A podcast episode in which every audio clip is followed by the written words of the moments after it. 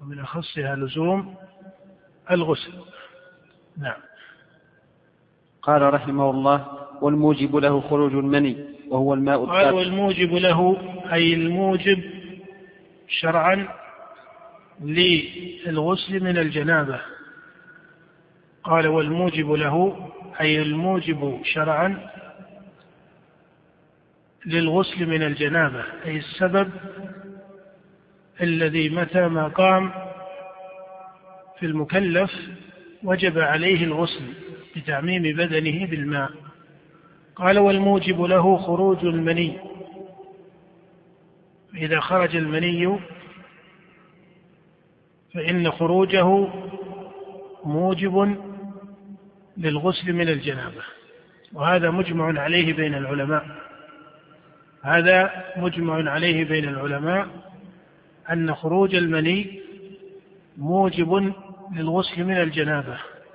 وإن كان الفقهاء رحمهم الله قد اختلفوا في الخروج الموجب أي في صفته.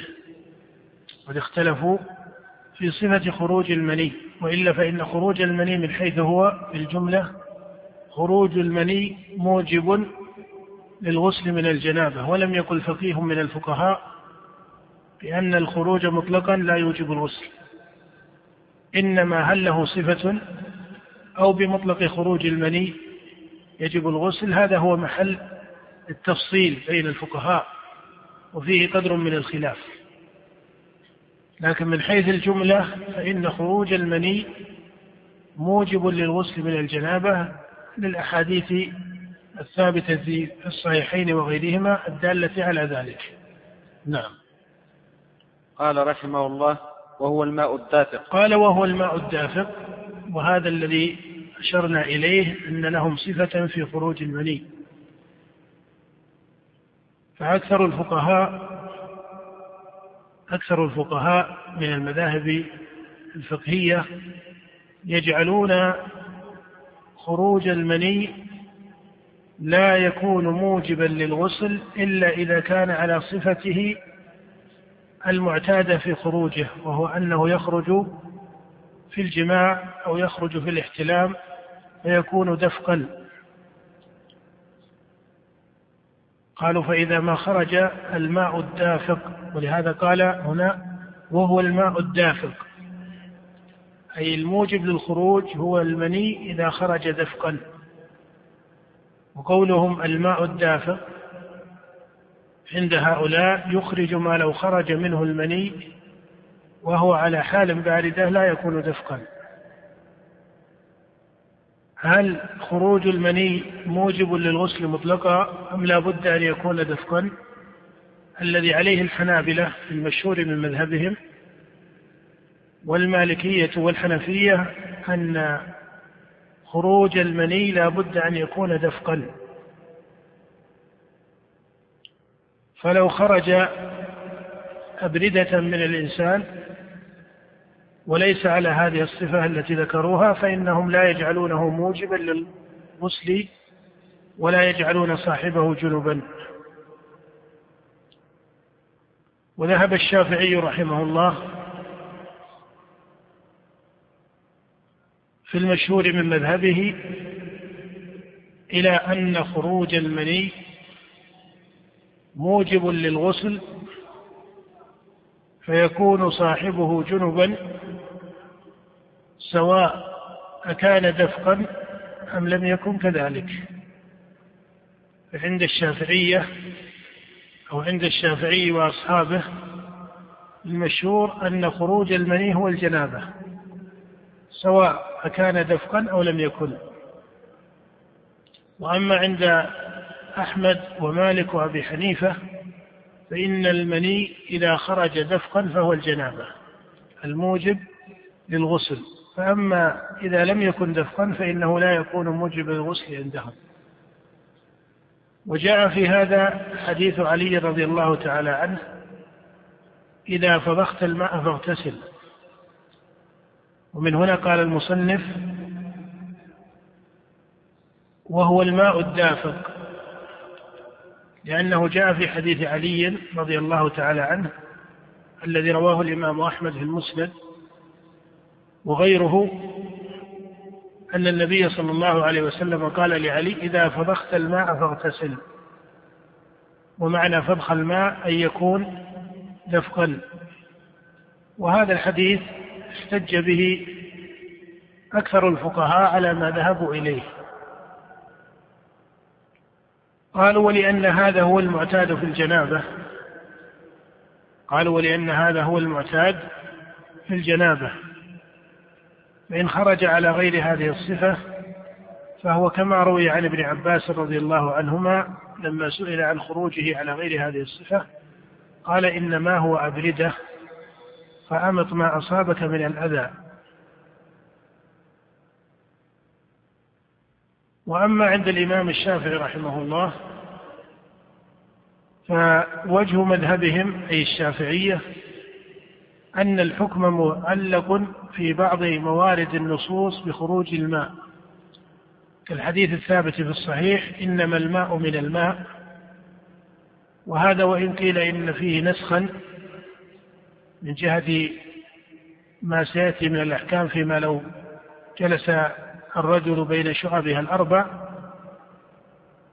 فالنسخ في غير مورد الاستدلال وإلا فإن مورد الاستدلال قائم وهو قوله إنما الماء من الماء أي إنما الماء المستعمل يجب استعماله في الغسل من الماء أي من خروج المني الماء الثاني هو ماء الرجل أو ماء يخرج من الرجل عند جنابته. قالوا فجاء في هذا الحديث الثابت في الصحيح إنما الماء من الماء فذكر الماء الثاني مطلقا ولم يوصف بصفة. ومن هنا ذهب الشافعية إلى أن خروج المني هو الجنابة مطلقا سواء كان دفقا أو لم يكن. ومن الفقهاء وهذا قول في مذهب الإمام أحمد من يزيدون على وصف الدفق فيقولون دفقا بلذة. وهذه الصفة الأظهر عدم اعتبارها. إنما هو وجهان في القول. فهذان القولان هما المشهوران. إما أن يقال إنه لا بد أن يكون دفقا ويوقف على صفة الدفق فحسب وإما أن يقال إن خروج المني موجب للغسل ولو لم يكن دفقا على مذهب الشافعي وأصحابه. نعم. قال والتقاء الختانين والخلاف في هذه المسألة على كل حال قوي. الخلاف في هذه المسألة قوي. قال والتقاء الختانين وفي هذه المسألة التي أشرنا إليها نقول الخلاف فيها قوي وحديث علي بن أبي طالب رضي الله عنه إذا فرغت الماء فاغتسل وإذا لم يكن فلا تغتسل. هو صريح في المسألة. صريح أنه إذا لم يفرخ الماء فلا يغتسل.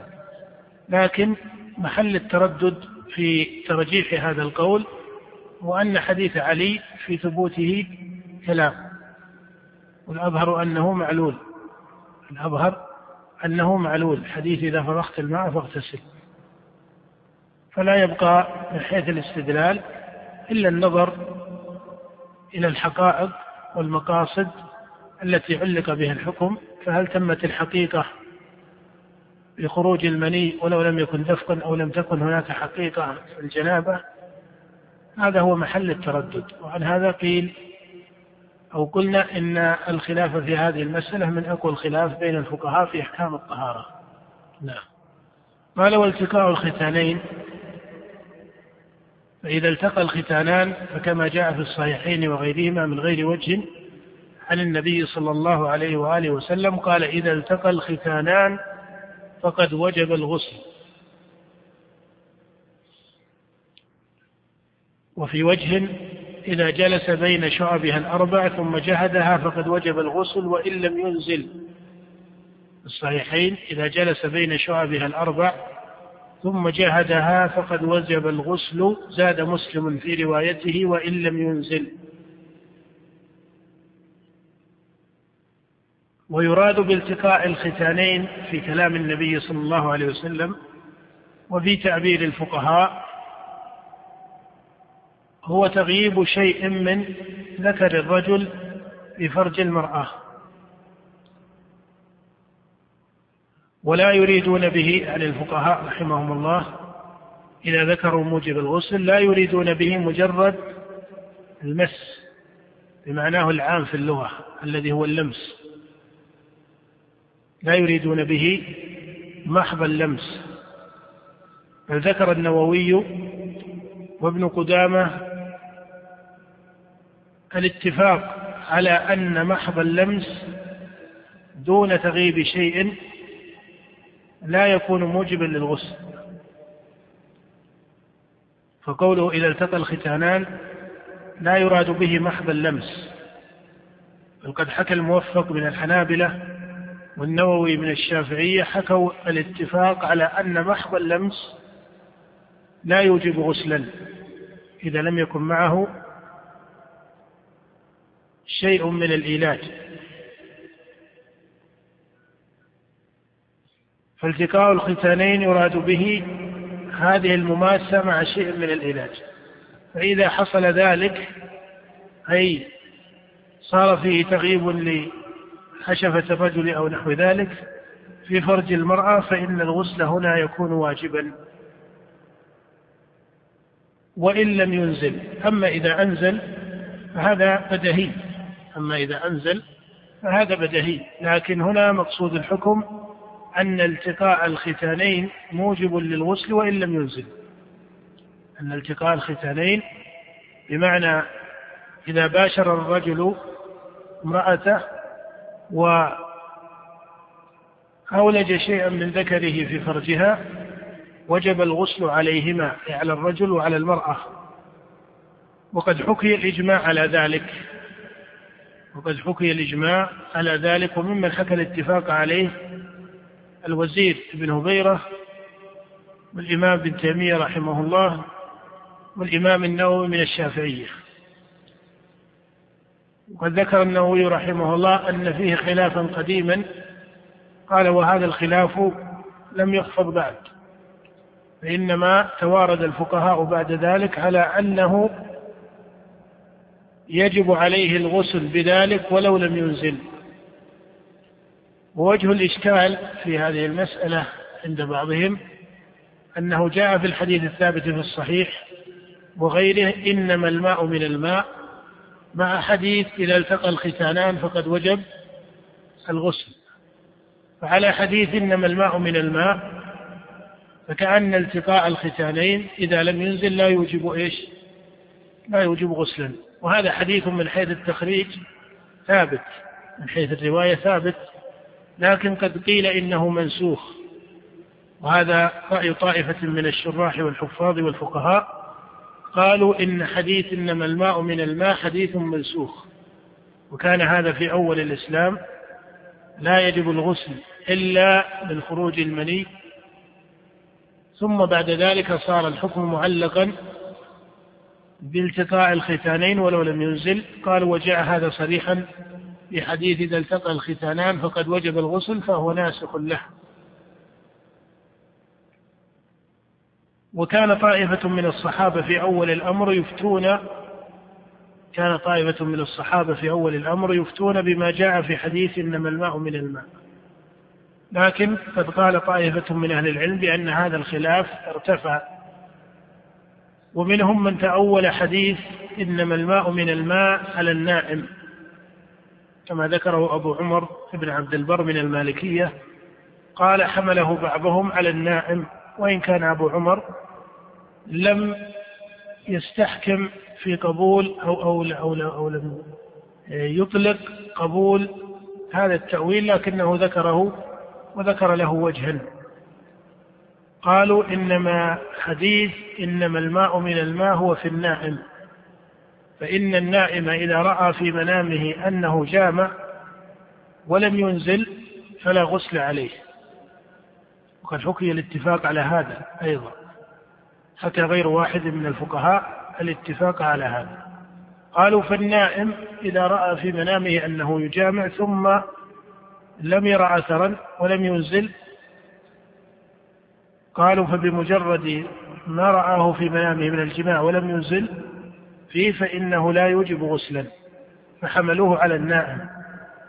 قالوا فالنائم لا يجب عليه بمجرد أنه رأى أنه جامع ولم ينزل. فهذا معنى حديث إنما الماء من الماء. إذا هذا الحديث من حيث المخرج صحيح وهو في الصحيح كما سبق ولكن تؤول إما بأنه منسوخ وإما بأنه محمول على النائم. وعلى كل حال فالذي عليه عامة أهل العلم من الفقهاء والمحدثين وهو مذهب الأئمة الأربعة وحكى ابن هبيرة وابن تيمية والنووي وجماعة الاتفاق عليه هو أن التقاء الختانين على ما سبق بيانه موجب للغسل ولو لم ينزل. والخلاف القديم المروي عن بعض الصحابة قيل إنهم قد رجعوا عنه وقيل إن ذلك في أول الإسلام إلى آخره. وإن كان من حيث القطع بالإجماع كإجماع تام هذا محل تردد من جهة أن بعض المتأخرين لهم كلام في ذلك بعد طبقة الصحابة. أن بعض العلماء بعد الصحابة رضي الله عنهم صار لهم كلام وقول داود بن علي الظاهري أن الغسل معلق بخروج المني. هذا مذهب معروف لداود بن علي وهو من المتقدمين فقها لكن إنما يقال من المتأخرين باعتبار تأخر عن زمن الصحابة. لأن بعض الفقهاء قالوا إن الخلاف انقطع بعد عصر الصحابة رضي الله تعالى عنهم. ولا يعتبرون ما جرى في عصر الصحابة خلافا بينهم.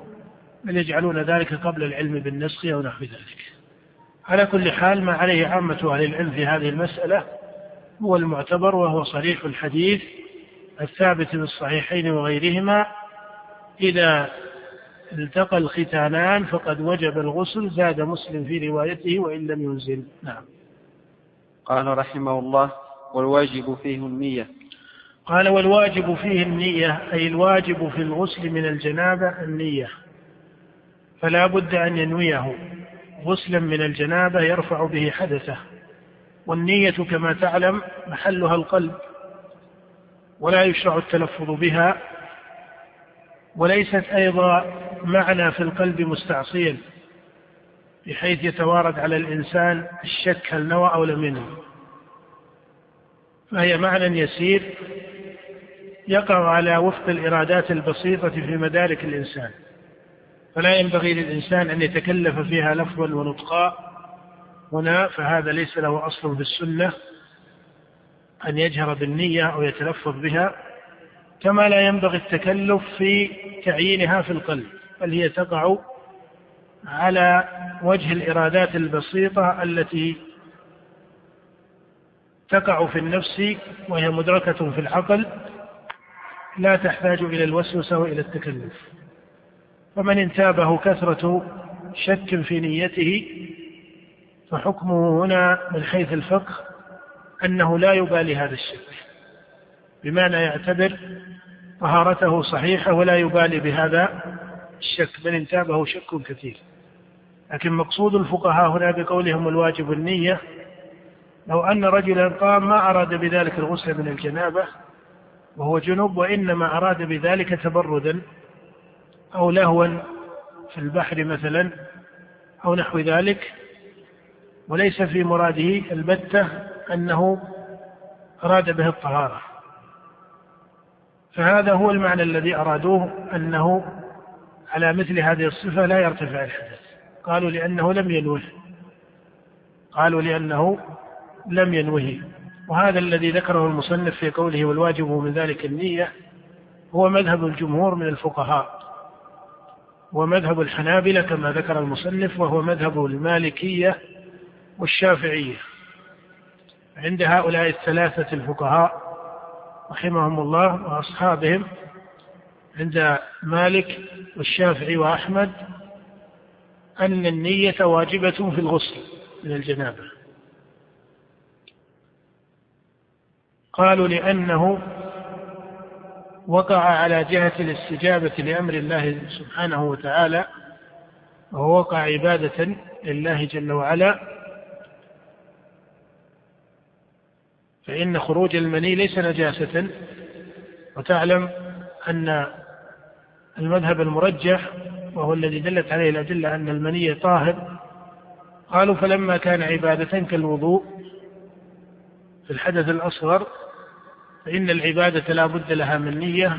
وقد قال النبي صلى الله عليه وآله وسلم كما في حديث عمر الصحيح في البخاري وغيره إنما الأعمال بالنيات. وعند أبي حنيفة رحمه الله وأصحابه لا يرون وجوب النية في الغسل من الجنابة بل متى ما اغتسل نواه أو لم ينوه ارتفع حدثه. كما سبق ذلك في مذهب أبي حنيفة في الوضوء فإن الأحناف لا يرون وجوب النية في الوضوء فكذلك عندهم في الغسل من الجنابة. نعم. قال رحمه الله وتعميم بدنه بالغسل مع المضمضة والاستنشاق. قال وتعميم بدنه بالغسل أو بالغسل. فإذا كان فعلا للآدمي فيجب عليه أن يعمم بدنه بالماء لأن الجنابة متعلقة بسائر بدنه من حيث الحكم. الجنابة من حيث الحكم متعلقة بسائر البدن. فيجب عليه أن يعمم بدنه بالغسل. وهذا مجمع عليه بين العلماء حكى الإجماع عليه غير واحد من الفقهاء. قال مع المضمضة والاستنشاق. قال مع المضمضة والاستنشاق. والمضمضة والاستنشاق في مذهب الإمام أحمد وأبي حنيفة من واجبات الغسل من الجنابة.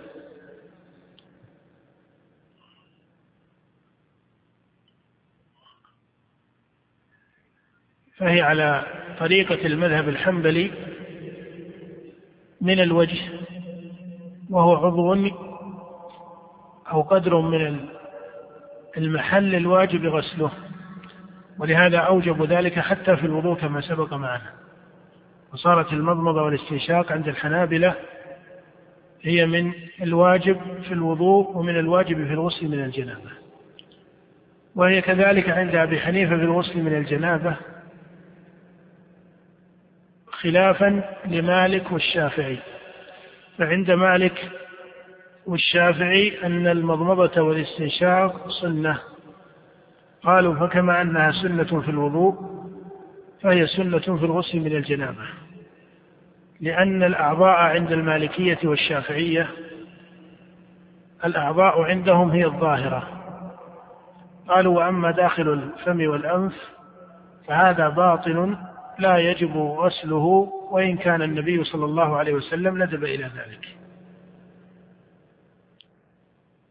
فهذا محل تردد بين الفقهاء من جهة تعلق خطاب الشارع في غسل الوجه بداخل الفم والأنف. فهل إطلاق الخطاب المفصل أو المبين بفعل النبي صلى الله عليه وسلم يدل على الوجوب أو لا يدل على الوجوب هذا محل الخلاف بين الفقهاء والأظهر في هذا ما ذهب إليه أحمد وأبو حنيفة. من لزوم ذلك لأن المجمل من القرآن فصله فعل النبي صلى الله عليه وآله وسلم. نعم. قال رحمه الله وتسن التسمية.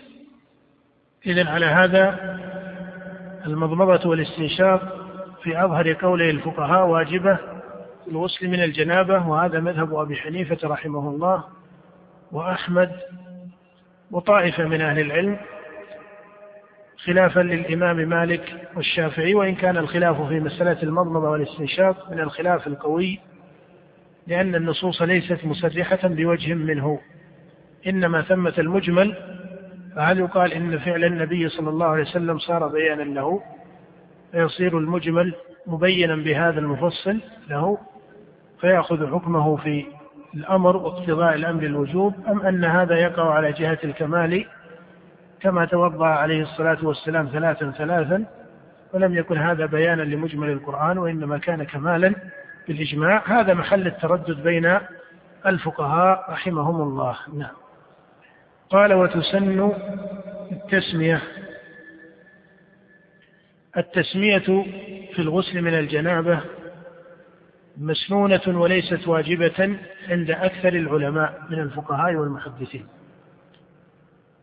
وفي مذهب الإمام أحمد روايتان. الرواية الأولى ما ذكرها المصنف أن التسمية مستحبة مسنونة في الغسل من الجنابة وليست واجبة.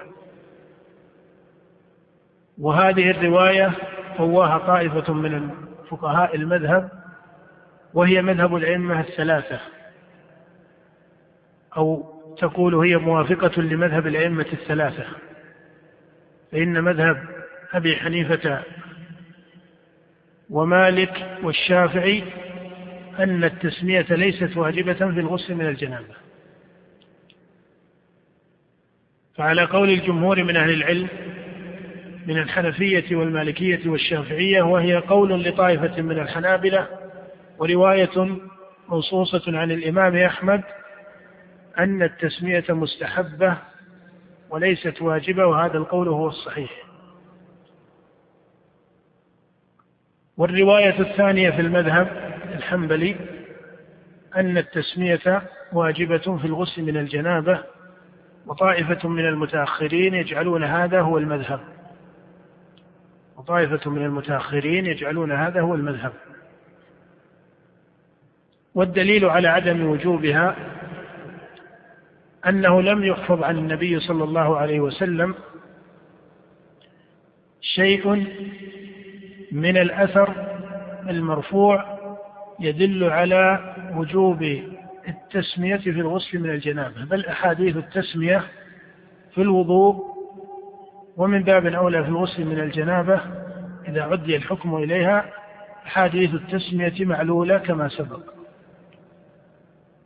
كحديث لا وضوء لمن لم يذكر اسم الله عليه فإن هذا حديث معلول. فالأحاديث الدالة على وجوب التسمية في الوضوء وما يعد الحكم إليه من الغسل من الجنابة طردا لذلك أحاديث الوجوب جميعها معلول ولم يثبت منها شيء. كحديث لا وضوء لمن لم يذكر اسم الله عليه وإنما هي كمال. فلما لم يثبت عن النبي صلى الله عليه وسلم في ذلك شيء وليست التسمية من صفة الفعل وليست التسمية من صفة الفعل واقتضائه شرعا فإن العبادات حتى الصريحة تصح بغير التسمية. فلما لم تكن التسمية من صفة الفعل أو اقتضائه فإن الغسل هو تعميم البدن بالماء فالتسمية ليست من صفته. لا لغة ولا عرفا. وليست من اقتضائه بحيث قال إنه عبادة فيبتدأ بإيش؟ التسمية فيقال إن أكثر العبادات تصح بغير تسمية بل حتى الصلاة فإنها تفتتح بإيش التكبير. وفي وجوب التسمية في الفاتحة خلاف معروف. فالقصد أن التسمية ليست من صفة الفعل وليست من اقتضائه ولم يحفظ عن النبي حديث يدل على الوجوب فلهذه الأوجه فإن الأظهر ما ذهب إليه جماهير العلماء رحمهم الله وهو مذهب الإمام أبي حنيفة ومالك والشافعي ورواية منصوصة قوية عن الإمام أحمد اختارها كثير من محققي أصحابه أن التسمية مستحبة وليست واجبة. نعم. قال رحمه الله ويدلك بدنه بيديه قال ويدلك بدنه بيديه. وهذا الدلك مستحب عند أكثر الفقهاء وليس واجبا. أما كونه مشروعا فهذا ذكره سائر الفقهاء الأربعة في مذاهبهم. أو تقول هو مذكور في سائر فقه الأئمة الأربعة. فإن الحنفية أو فقهاء الحنفية وفقهاء المالكية وفقهاء الشافعية وفقهاء الحنبلية كلهم يذكرون أنه يشرع في الغسل من الجنابة أن يدلك بدنه بيديه. وإن كان أكثر هؤلاء لا يجعلون ذلك واجبا.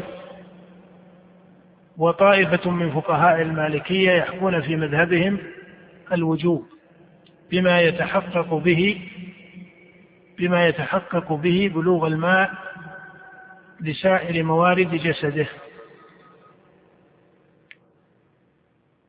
ولكن الذي عليه أكثرهم يعني أكثر الفقهاء وهو مذهب الأئمة الثلاثة أبي حنيفة والشافعي وأحمد وقوله في مذهب الإمام مالك هو أن هذا ليس واجبا وبلوغ الماء قد يقع به ويقع بغيره. أو تقول يقع به ويقع بدونه. هذا بحسب حال الإنسان بحسب حال الإنسان وبحسب طريقة الماء واستعماله له. نعم. قال رحمه الله ويفعل كما روت ميمونة رضي الله عنها. قال ويفعل كما روت ميمونة رضي الله تعالى عنها.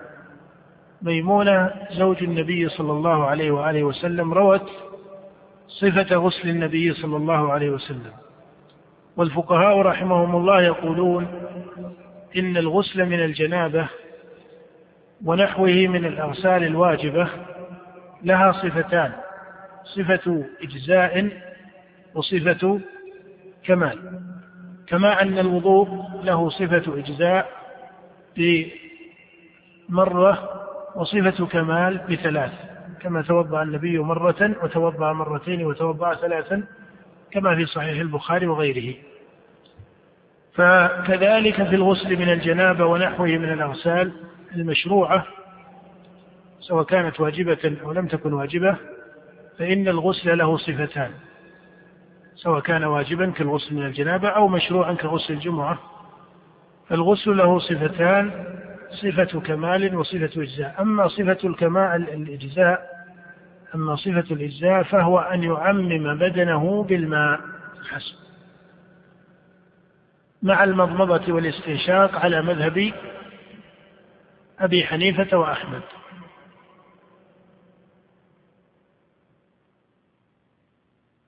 فحيث عم الماء بدنه فهذا الإجزاء. وأما صفة الكمال فهي من ما يحصل به إصابة السنة وهدي النبي صلى الله عليه وسلم ومن ذلك ما روت ميمونة رضي الله تعالى عنها وقد ساق المصنف هذا الحديث. نعم.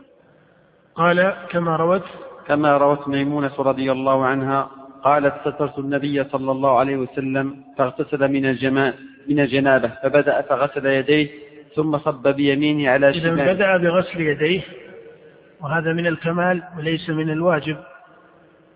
بدأ بغسل يديه بغسل كفيه ثم صب بيمينه على شماله وصار يغرف الماء غرفا من الإناء. نعم. ثم صب بيمينه على شماله فغسل فرجه وما أصابه. فغسل فرجه وما أصابه أي ما أصابه أو ما أصابته الجنابة. فغسل فرجه وما أصابه أي ما أصابه المني. ثم ثم ضرب بيده على الحائط أو والأرض. ثم ضرب بيديه على الحائط والأرض وهذا من باب النظافة. هذا من باب النظافة. ثم توضأ وضوءه للصلاة أي على صفة الوضوء المشروعة بغسل الوجه واليدين ومسح الرأس وغسل الرجلين. نعم. ثم توضأ وضوءه للصلاة ثم أفاض الماء على بدنه. ثم أفاض الماء على بدنه فبدأ بيمينه ثم شماله ثم تنحى فغسل رجليه. وهل تأخر غسلهما إلى هذا المورد أم أن هذا غسل لاحق؟ الأظهر أنه غسل لاحق. الأظهر أنه غسل لاحق وقولها رضي الله عنها ثم توضأ وضوءه للصلاة. أرادت أنه استتم الوضوء ثم حمل الماء على بدنه فبدأ بيمينه ثم غسل رجليه ثم غسل رجليه. فهذا هو التمام في صفة الغسل من الجنابة وهو هدي النبي عليه الصلاة والسلام. فهذا هو صفة الغسل الكامل كما يقول الفقهاء. لما قالوا إن الغسل له صفتان إجزاء وكمال. نعم. ثم وحديث ميمونة هذا متفق على صحته رواه البخاري في صحيحه وكذلك الإمام مسلم. نعم. قال رحمه الله ولا يجب نقض الشعر في غسل الجنابة. إذا قال ولا يجب نقض الشعر في غسل في غسل الجنابة إذا روى أصوله. هذا إذا أصاب الماء أصول هذا الشعر وأصابه وفرة من الماء فارتوى به فعندهم لا يجب نقض الشعر المغفور في غسل الجنابة. وهذا المذهب عليه أكثر الفقهاء. إذا كان الشعر مشدودا سواء كان رجلا أو كان امرأة فإنه لا يجب نقضه في الغسل من الجنابة إذا بلغ الماء إذا بلغه الماء وارتوى به. والدليل على ذلك ما جاء في حديث أم سلمة في الصحيح عند مسلم وغيره قالت يا رسول الله إني امرأة أشد ظفر رأسي أفأنقضه لغسل الجنابة قال لا. قال لا.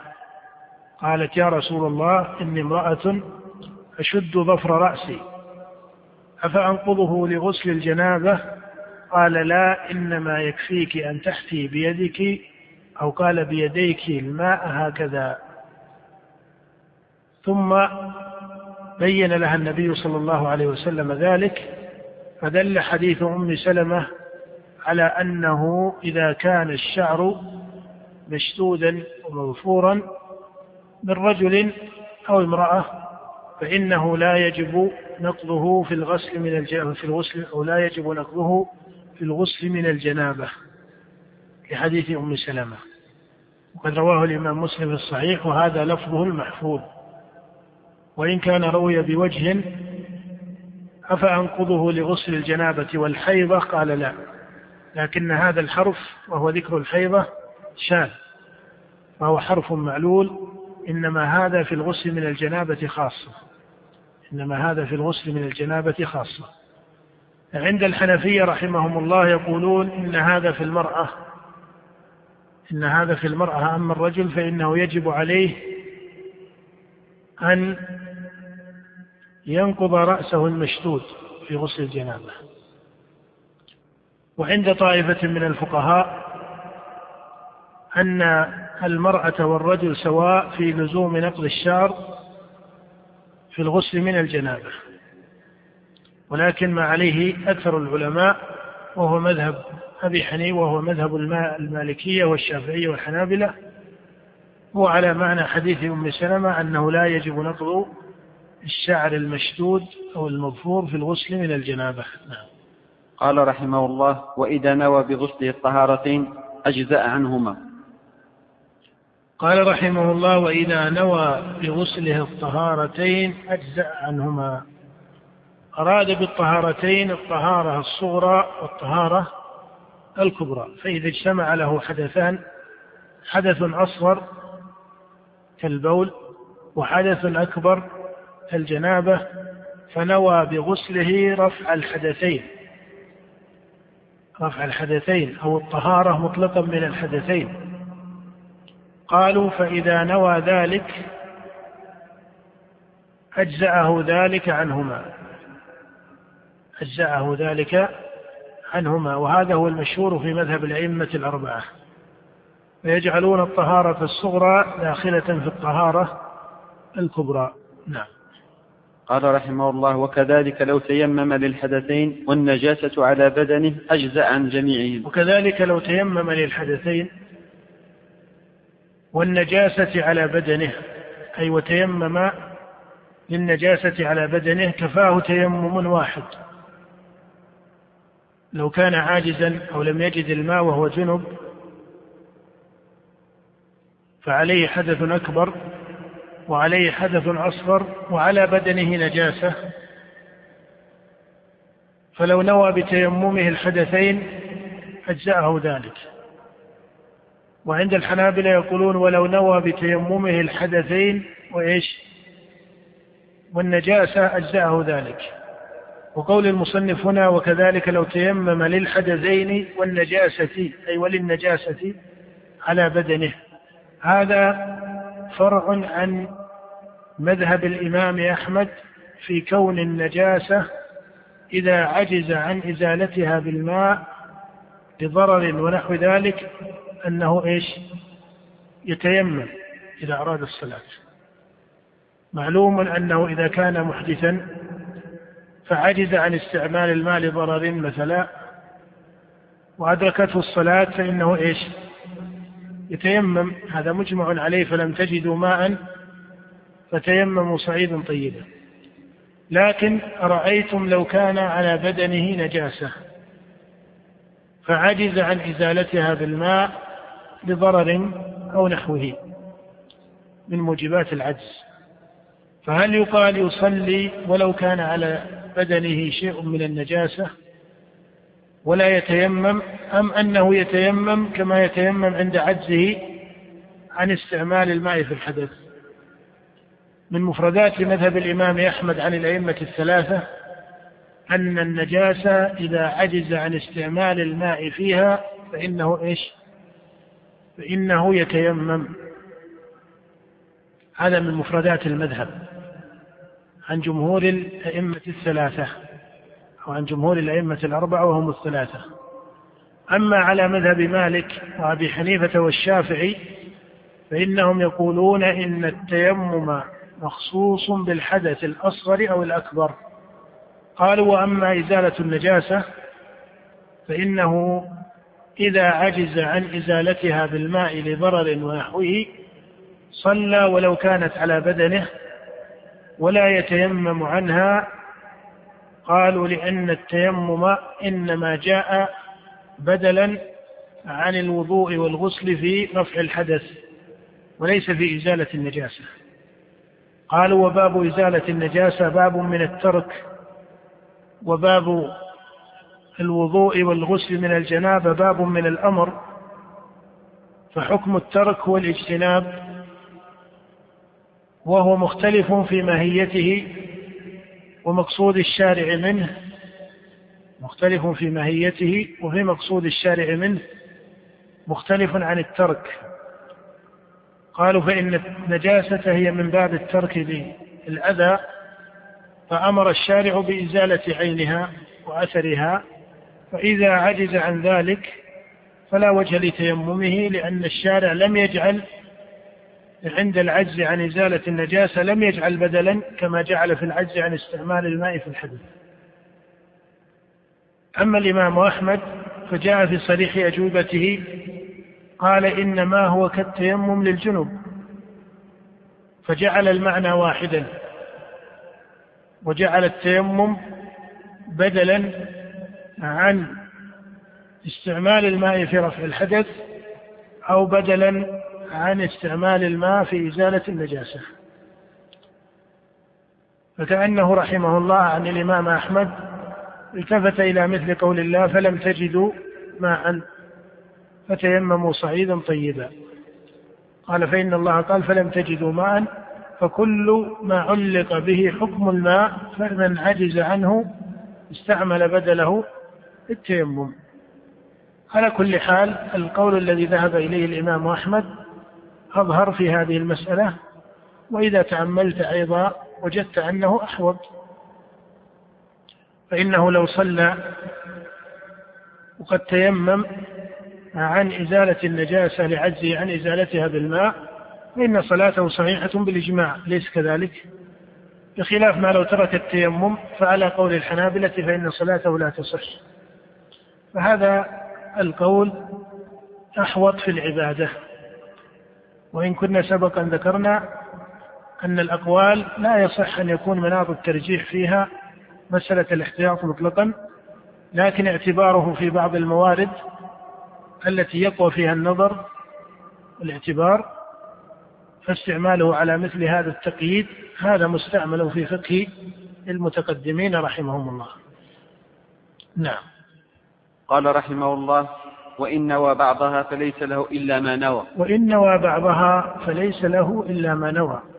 يعني لو أن عليه حدثين أصغر وأكبر. فما نوى بتيممه وهو عاجز عن استعمال الماء فما نوى بتيممه إلا واحدا. أو أنه اغتسل بالماء وعليه حدث أصغر وأكبر وما نوى بغسله إلا الحدث الأكبر. فإذا نوى واحدا من المتعدد فهل هو يقع عن الكل أو عما نوى؟ عند الحنابلة في المشهور عنهم هو ما ذكر المصنف إن نوى واحدا فليس له إلا ما نوى. أو يقولون إن نوى بعضها فليس له إلا ما نوى. وعند أكثر الفقهاء وهو المشهور في مذهب الأئمة الثلاثة أن الحدث واحد فإذا نوى الحدث الأكبر دخل فيه الحدث الأصغر. عند أكثر الفقهاء إذا نوى الأكبر دخل فيه الأصغر ولو لم ينوه. نعم. قال رحمه الله باب التيمم. إذا بعدما ذكر المصنف باب الغسل من الجنابة أتى على باب التيمم. ولعلنا ننتهي من التعليق على مسائله في هذا المجلس بإذن الله. قال باب التيمم. ويراد بالتيمم وهو لغة القصد. يراد به صفة مخصوصة جعلها الشارع بدلا عن الماء في الحدث عند العجز عن استعماله. قال الله تعالى فلم تجدوا ماء فتيمموا صعيدا طيبا. فهو ثابت بنص القرآن وبصريح السنة الثابتة عن النبي صلى الله عليه وسلم وبإجماع أهل العلم. وإن كانوا قد يختلفون في بعض موارد سببه وحكمه. لكن من حيث الجملة فالتيمم ثابت بالكتاب والسنة والإجماع. قال وصفته أي في الشريعة أن يضرب بيديه على الصعيد الطيب ضربة واحدة. التيمم كغيره من الأحوال الشرعية مقيد بصفة الشارع. قال وصفته أن يضرب بيديه على الصعيد الطيب. وسيأتينا مراد الفقهاء بالصعيد الطيب هل هو التراب خاصة أم أنه كل ما كان صعيدا على الأرض من تراب أو غيره هذا مورد خلاف. لكن من حيث الماهية في الفعل فيضرب على الصعيد بيديه ضربة واحدة هكذا. إذا ضرب ضربة واحدة فهذا هو صفة التيمم في مفردات مذهب الإمام أحمد عن أكثر الفقهاء. فعند الحنابلة أن التيمم ضربة واحدة لا يزيد على ذلك. وعند الحنفية والشافعية يجعلون التيمم ضربتين. يجعلون التيمم أن يضرب بيديه على الأرض ضربتين. وجوبا في مذهب الشافعي وأبي حنيفة.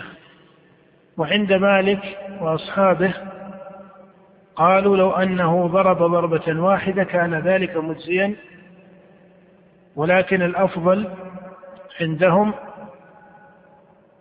أن يضرب بيديه على الأرض ضربتين. فإذا هل التيمم ضربة واحدة كما هو المذهب عند الحنابلة؟ ولا يزيد عليها أم هو ضربتان وجوبا كما هو مذهب أبي حنيفة والشافعي أم هو ضربة واحدة وجوبا وضربتان استحبابا كما هو مذهب مالك. هذه أقوال الفقهاء رحمهم الله في صفة التيمم أهو ضربة أو ضربتان أهو ضربة بيديه على الأرض أم اثنتان. نعم.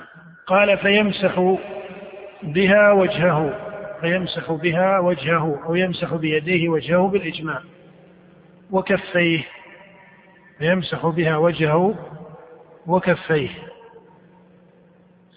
وقول الفقهاء رحمهم الله فيمسح بها وجهه وكفيه إلى أنه لا يمسح إلى المرفقين لا يمسح إلى المرفقين بل يكفي الكفين فحسب. وعند طائفة من الفقهاء يمسح إلى المرفقين يمسح يديه إلى المرفقين إما وجوبا عند طائفة أو استحبابا عند طائفة. فإذا يتلخص من هذا أن التيمم صفته أن يضرب بيديه الأرض ضربة واحدة على مذهب الإمام أحمد ولا يشرع الزيادة على ذلك وعلى مذهب الشافعي وأبي حنيفة يضرب ضربتين وعند مالك وجوبا واحدة والأفضل اثنتان ثم يمسح وجهه بالإجماع ثم يمسح يديه هل هما الكفين فحسب أو الكفان فحسب؟ فهذا مذهب الإمام أحمد. والقول الثاني يمسح يديه إلى المرفقين وجوبا فلا يكتفي بالكفين.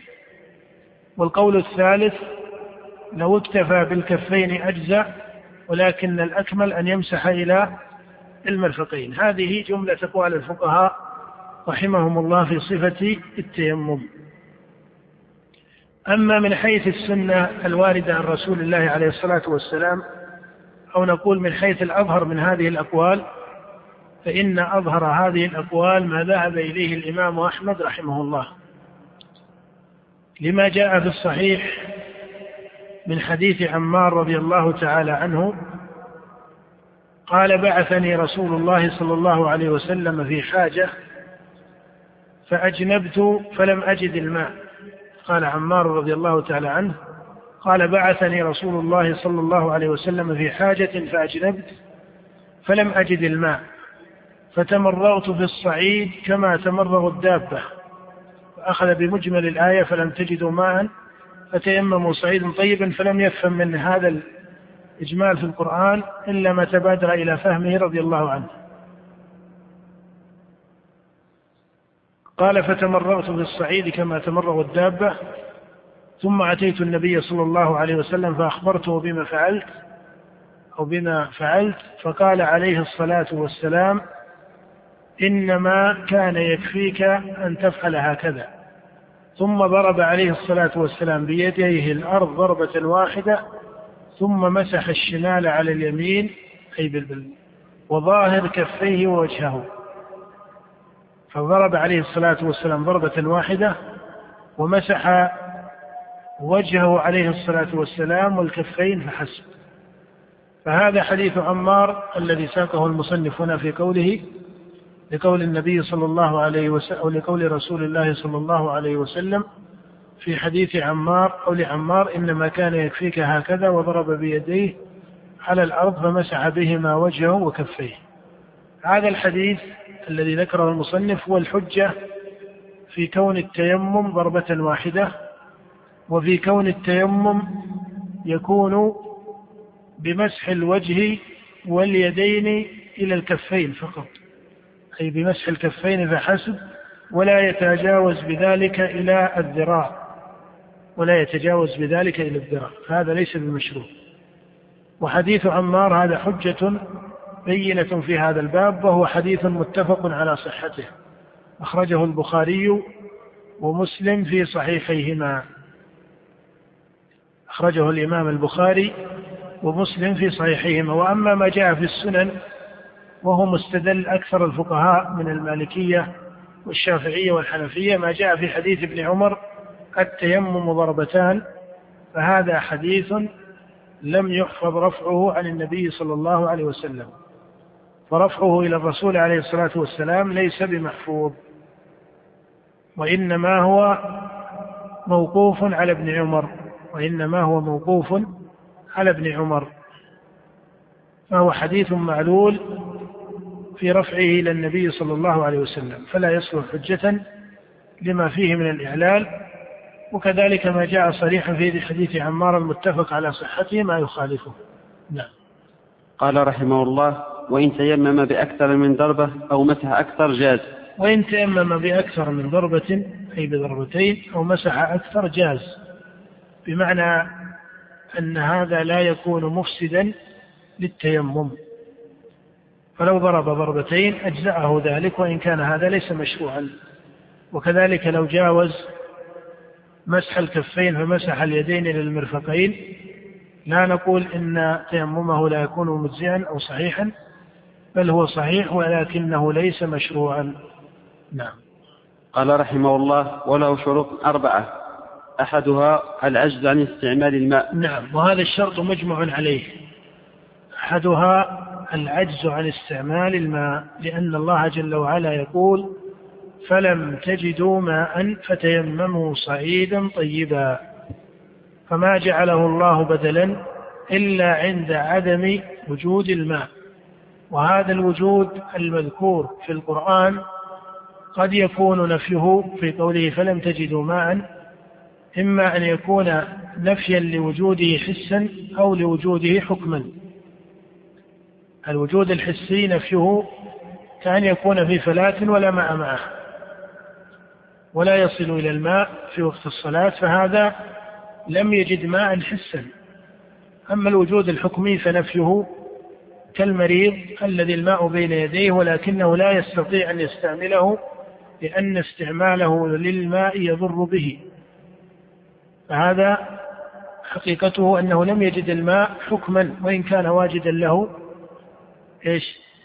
وإن كان واجدا له حسا إذا قوله تعالى أو قول الله جل وعلا فلم تجدوا ماء فالمقصود هنا بالنفي الوجود الحسي أو الوجود الحكمي. نعم.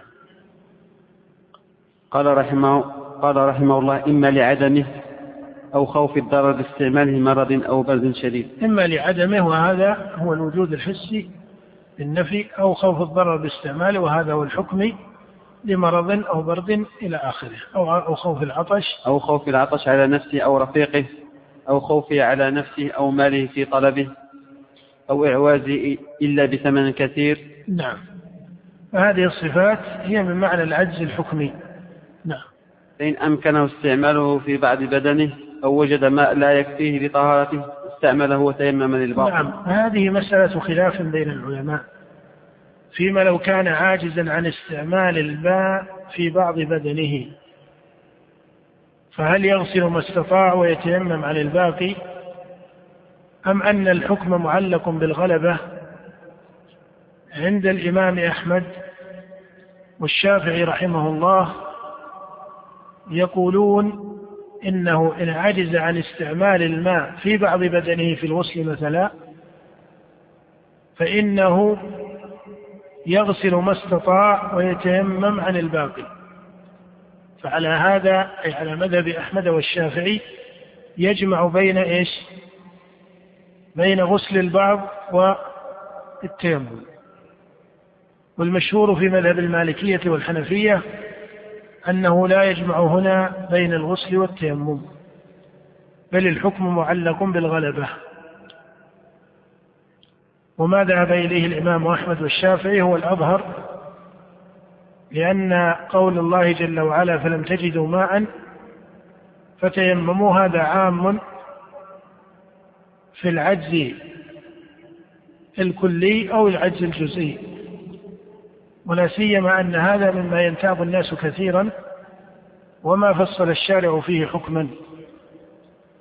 والمقصود أنه مما ينتاب الناس كثيرا أي العجز الجزئي فإنه ينتاب الناس كثيرا في جراحاتهم ونحو ذلك فيغسلون ما استطاعوا من الأعضاء ويكون بعضها على هذه الصفة. ويكون بعضها على هذه الصفة. فيجمع بين الغسل والتيمم. وإن كان بين الفقهاء خلاف في مسألة الجراحات التي تصيب الإنسان هل يمسح على محل الجبائر ويكتفي به أم لا بد من التيمم أم يفرق بين ما كان عليه جبيرة وما لم يكن عليه جبيرة هذه مسائل سيأتي إن شاء الله التعليق عليها. نعم. قال رحمه الله الثاني الوقت. قال أو وجد ماء لا يكفيه لطهارته كما لو وجد ماء يسيرا انقطع ببعض أعضائه قالوا على مذهب الحنابلة والشافعية فيغسل ما استطاع أو يتوضأ بما استطاع من الأعضاء الأولى ويتم بالتيمم. نعم. قال رحمه الله والثاني الوقت فلا يتيمم لفريضة قبل وقتها ولا لنافلة في وقت النهي عنها. فلا يتيمم لفريضة قبل وقتها ولا لنافلة في وقت النهي عنها. قال الثاني أي الشرط الثاني من شروط صحة التيمم الوقت. وذكر الوقت هنا كأنه فرع كما يذكره بعض أهل التفريع والقواعد كابن رجب. وأمثاله هو فرع عن خلاف الفقهاء في التيمم أهو مبيح أم رافع؟ هل التيمم مبيح للعبادة أم أنه رافع للحدث؟ هو بدل في قول الله جل وعلا فلم تجدوا ماء فتيمموا صعيدا طيبا هذا صريح. لكن هل هذا البدل وقع على معنى أنه رافع للحدث أم وقع على أنه مبيح للصلاة ونحوها وإن كان الحدث باقيا؟ الجمهور من أهل العلم على هذه المسألة الاصطلاحية يقولون إن التيمم مبيح وليس برافع. يقولون إن التيمم مبيح وليس برافع. هذا هو الاصطلاح الفقهي عند أكثر الفقهاء من المالكية والشافعية والحنبلية. يجعلون التيمم مبيحا وليس رافعا للحدث. وأما على طريقة الحنفية رحمهم الله فإنهم يجعلون التيمم رافعا وهذا رواية عن الإمام أحمد. فعن أحمد رحمه الله روايتان المذهب عنده أو عند أصحابه وهو مذهب مالك والشافعي أن التيمم مبيح وليس برافع. والرواية الثانية عن أحمد وهي مذهب أبي حنيفة أن التيمم رافع للحدث. وإن كان من يقول إنه رافع يجعلونه رفعا مقيدا. فإذا وجد الماء وأدركته فريضة أخرى لا بد له من استعمال الماء. فلو تيمم لصلاة الظهر ثم وجد الماء بعد ذلك فحتى على قول من يقول إنه رافع لا يقصدون به أنه يرفع مطلقا بل لا بد من استعمال الماء. ثم من ثمرة الخلاف بين الفقهاء رحمهم الله في كون التيمم مبيحا على قول الجمهور أم أنه رافع على مذهب الحنفية ورواية عن الإمام أحمد بعض هذه الفروع التي ذكرها المصنف. فلما كان التيمم مبيحا وليس رافعا قال رحمه الله فلا يتيمم لفريضة قبل وقتها لأنه عنده إيش؟ مبيح ولا يكون رافعا. وعن هذا قال فلا يتيمم لفريضة قبل وقتها. وهذا مذهب الحنابلة والمالكية والشافعية. إذا كان ليس واجدا للماء وبحث عنه فلم يجد الماء وهو منتظر لصلاة الظهر مثلا أو كان مريضا فهل يسوغ لهذا المريض أو لهذا الذي لم يجد الماء أن يتيمم لصلاة الظهر قبل دخول وقتها؟ أم لا بد أن ينتظر إلى أن يدخل وقتها؟ على قول جمهور العلماء من المالكية والشافعية والحنبلية لا بد أن ينتظر إلى أن يدخل وقتها فلا يتيمم قبل الوقت ولو تيمم قبل الوقت لا يجزئه. وعند أبي حنيفة رحمه الله أنه لو تيمم قبل الوقت أجزأه لأن التيمم عنده عند أبي حنيفة رافع. هذا من فروع المسألة. وكذلك بعض الفقهاء يقولون لا يتيمم للنافلة في وقت النهي عنها. لا يتيمم للنافلة في وقت النهي عنها لكن مسألة النافلة على كل حال أخف. مسألة النافلة على كل حال أخف. إنما البحث الأجل هو في مسألة الفريضة. فالمريض أو الذي لا يجد الماء هو مرخص له بالتيمم. هل يستعمله أن يتيمم قبل دخول الوقت قبل دخول وقت الفريضة أم لا بد أن يكون ذلك بعد دخول وقتها؟ على قول جمهور العلماء من المالكية والشافعية والحنابلة أن هذا أي التيمم لا بد أن يقع بعد دخول الوقت وليس قبله خلافا للحنفية رحمهم الله. والأظهر في هذه المسألة هو ما ذهب إليه جمهور العلماء. وإن كان هذا الاصطلاح الذي استعمله الفقهاء المتأخرون رحمهم الله ولم يكن موجودا زمن الصحابة ومتقدم الأئمة يعني مصطلح المبيح ومصطلح إيش؟ الرافع. ليس الشأن كثيرا في هذا الاصطلاح. ليس الشأن كثيرا في هذا الاصطلاح لأن حتى من يقول إنه رافع كأن في الكلام شيئا من التمانع. لأن من يقول إنه رافع يقول إنه رافع ولكنه إذا وجد الماء لزمه إيش؟ أن يستعمله إذا ما كان رافعا. لأن الحدث لو ارتفع حقيقة ما لزمه بعد ذلك إيش؟ ما لزمه بعد ذلك استعمال الماء. التعبير برافع ثم يستعمل الماء فيه شيء من التمانع في الحقائق.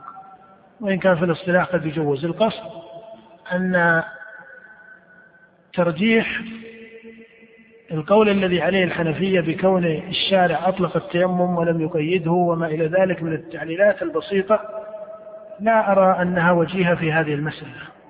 هو الشارع لم يقل إنه رافع لم يقل إنه مبيح. يعني بعض من يرجح يقول إن النبي صلى الله عليه وسلم أو في خطاب القرآن ما ذكر الله أنه مبيح إنما هو في القرآن ما ذكر أنه مبيح وكذلك ما ذكر إيش؟ ما ذكر أنه رافع. يعني الترجيح بمثل هذا الأسلوب لا يعني يحسن بطالب العلم أن أن أن يستعمل مثل هذا التركيب البسيط في طريقة الاستدلالات.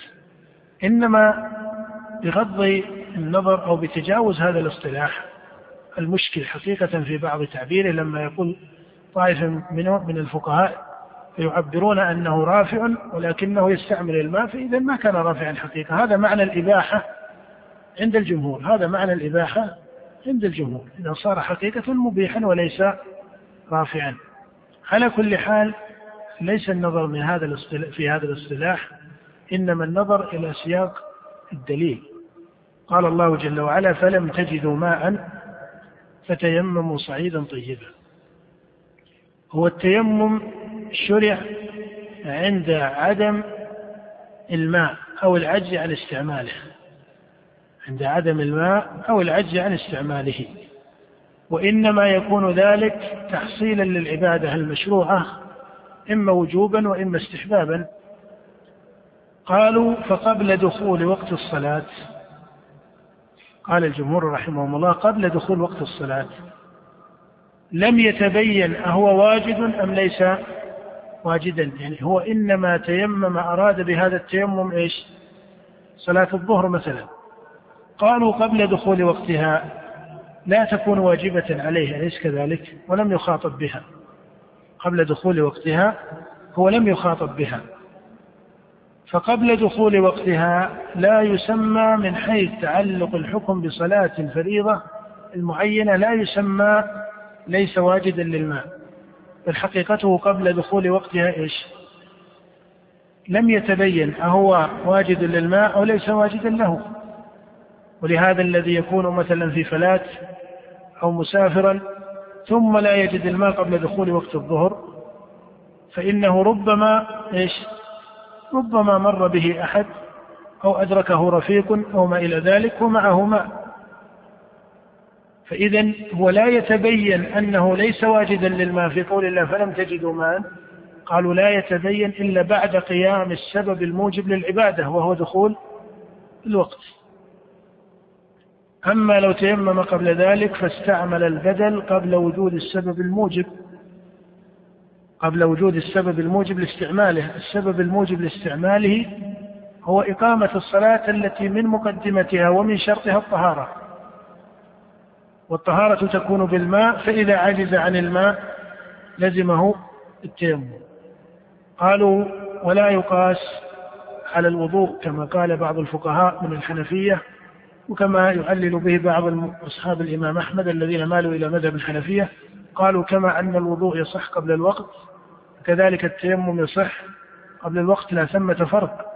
الوضوء رافع للحدث حقيقة بالإجماع فهو على طهارة بإجماع الأمة ولا يؤثر الوقت فيه شيئا. وإن كان يشرع له التجديد هذه مسألة أخرى اختلاف الوقت. لكن التيمم عند عامة أهل العلم بل, بل هو بالإجماع أنه لا بد أن يستعمل الماء إذا قدر عليه في مستقبل عبادته. أي فيما يستقبله من العبادة من الصلاة أو قراءة القرآن من المصحف أو ما إلى ذلك. ففرق بين التيمم وبين إيش؟ وبين الوضوء. فقياسه على الوضوء في جواز تقدمه على الوقت هذا قياس أو في صحة تقدمه على الوقت قياس مع الفارق. فالصحيح أن التيمم لا يتقدم وقت الفريضة. نعم. على كل حال أدركنا الوقت عند هذا ونقف على الشرط الثالث في قول المصنف الثالث النية. وبالله التوفيق صلى الله وسلم على نبينا محمد. يقول هل المسح على الجبيرة آه، يعم العضو؟ نعم. أما أنه يكفي مسح كالخفين لا هو ليس كالخفين بل يكون على مورد الجبيرة كله. يقول من نوى غسل الجنابة في قلبه قبل دخول الحمام ولم ينطق بالنية على النطق بالنية شرط لا بل النطق بالنية لا يصح وليس بمشروع النطق بالنية ليس بمشروع. يقول هل يجوز لي أن أهجر زوجتي فوق ثلاث تأديبا لها؟ لأنه تعارض عندي عموم الحديث مع لأنه تعارض عندي عموم الآية مع مع الحديث. الهجر في هجر رجل لامرأته ليس الشأن في مسألة أنه يكون فوق ثلاث أو لا يكون فوق ثلاث ولا ينبغي للمسلم أن يهجر أخاه فوق ثلاث هذا عام. لكن معنى الهجر المنفي في الحديث لا يحل للمسلم أن يهجر أخاه فوق ثلاث وبينما يكون من شأن الرجل وزوجته وقد ترك النبي صلى الله عليه وسلم أزواجه شهرا المعنى هنا مختلف. المعنى هنا مختلف والأحرى بك أن تصالح زوجتك وأن يجمع الله شملكما. نسأل الله لنا ولكم التوفيق.